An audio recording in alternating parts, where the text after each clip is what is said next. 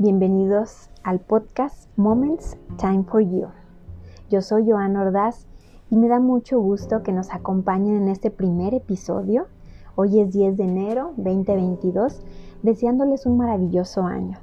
Espero que todas sus metas y sus sueños sean cumplidos y que sobre todo sigan nuestro podcast. En esta ocasión veremos el resumen del libro El poder de la autoestima de Nathaniel Brandon. Acompáñenos. Nathaniel describe que la calidad de vida se ve totalmente reflejada de acuerdo al nivel de autoestima que tenemos. Todas las circunstancias tienen un impacto en el pensamiento y en las situaciones de nuestra vida. Los altibajos pueden determinarnos cuando hay una autoestima baja, pero cuando la autoestima es alta, cualquier circunstancia no determina el día. Él en el libro desarrolla algunas técnicas para mejorar la autoestima.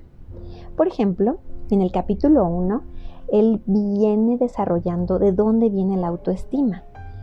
Dice él que conocernos es lo primordial.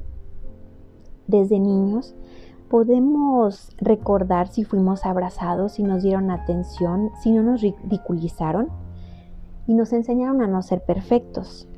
Todo eso nos crea una vida al máximo y también él explica cómo podemos ir desarrollando en base a todas esas herramientas que tenemos desde niños para tener mejor autoestima y sobre todo mejores relaciones. En el capítulo 2, él señala qué es la autoestima.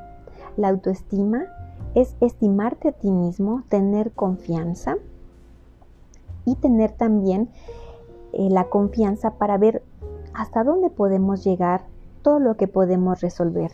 Para eso él hace algunas preguntas. Por ejemplo, dice, ¿me considero un buen ser humano? ¿Merezco ser feliz?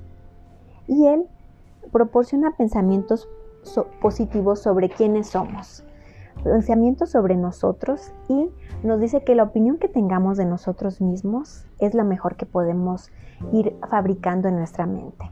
En el capítulo 3 Dice, evaluación de la autoestima. Marcar con verdadero o falso de acuerdo a las preguntas que señala el libro. Por ejemplo, ¿estoy contento con lo que hago con mi vida? ¿Soy consciente? ¿Estoy de acuerdo? ¿Tengo miedo de hacer ciertas cosas?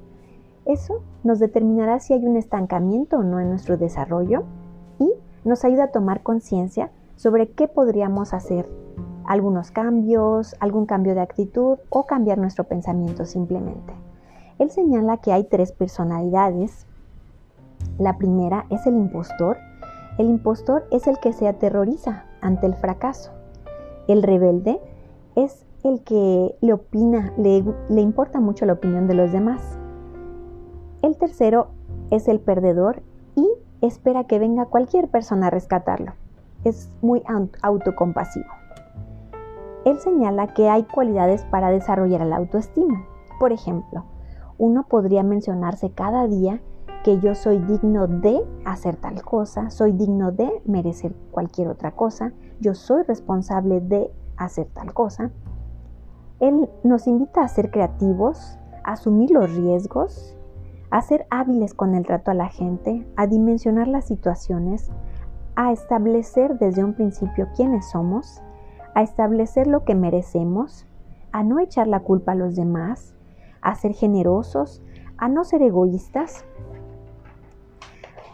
a ser saludables, a mantenernos en equilibrio y sobre todo dice que las personas que tienen alta autoestima tienen un sentido de aventura día a día. Reconocen su potencial, tienen sueños y metas y objetivos bien definidos. Saben de dónde han venido, saben a dónde van y saben dónde están.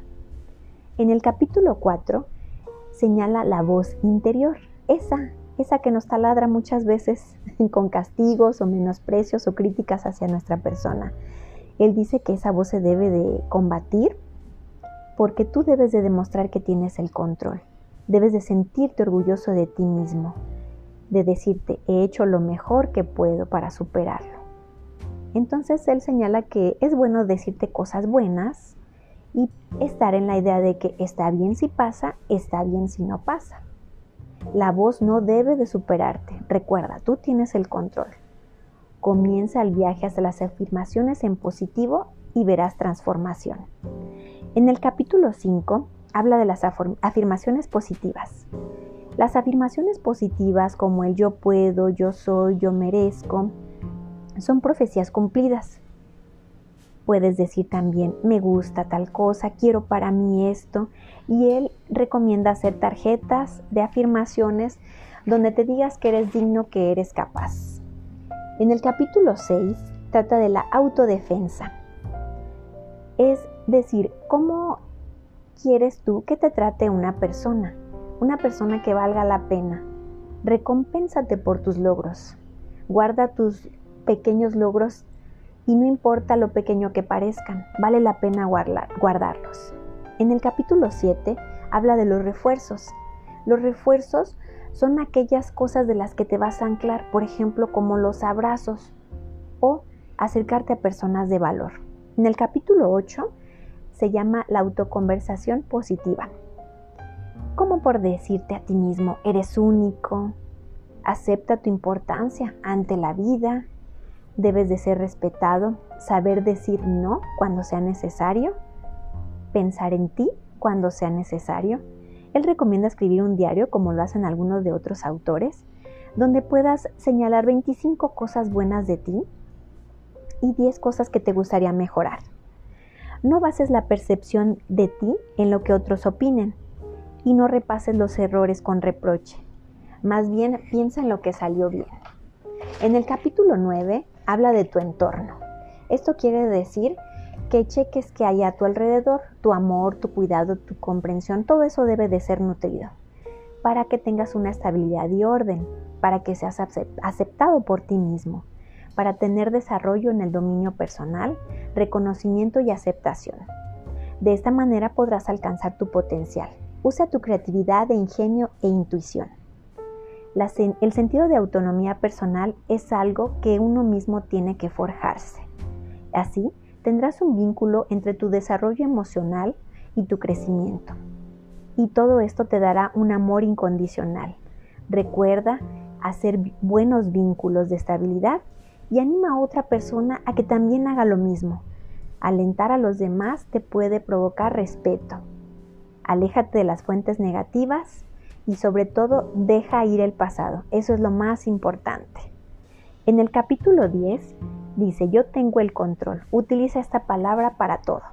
En el capítulo 11, no te disculpes por decir que no, valórate, deja de decir que sí, aprende a mantener la calma. En el capítulo 12, haz ejercicios rápidos. En este capítulo me quiero detener un poquito porque él menciona, son 25 puntos que para mi modo personal de ver las cosas, podrían acercarse muchísimo a lo que podríamos llamar como unos propósitos reales para este 2022. Mira, les voy a decir por qué. Ahorita se los comento y ahorita platicamos. El número uno es deja de tener pensamientos sobre ti mismos contrarrestándote. El 2. Apunta a los logros, no a la perfección. El 3. Ve los errores como oportunidades. El 4. Prueba cosas nuevas. El 5. Reconoce lo que puedes cambiar y lo que no. 6. Establece metas. Sigue un plan. 7. Haz ejercicio. 8. Diviértete. No pongas tu vida en espera. 9. Táctica de 10 minutos para estar solo contigo mismo, que sea un hábito de día a día. Siéntete en paz, feliz y saber que lo mereces. 10. Actúa con confianza. 11 respiración profunda. Hay que aprender a respirar bien. 12. Aprende algo nuevo en cuanto puedas, en cuanto te sea posible. 13. Haz algo en lo que seas bueno. 14. Deja de pensar en ti mismo. 15. Recuerda todo lo que has logrado. 16. Elige algo que te haga sentir bien cada que pase algo y utilízalo como un estímulo. 17. Limpia la basura, no la guardes en tu mente. 18. Enumera los yo soy digno de. 19. Cuenta tus bendiciones. 20. Lista de lo que te gustaría hacer. 21. Lista de tres cosas que te gustaría desarrollar dentro de este año. 22. Tu autoestima viene de ti. Eres responsable.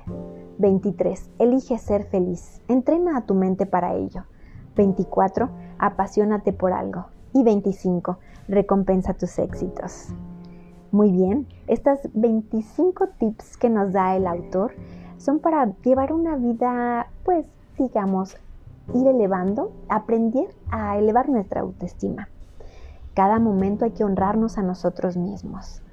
acordémonos que tenemos el control absoluto de nuestra propia estima. Y esta se puede ir mejorando día a día.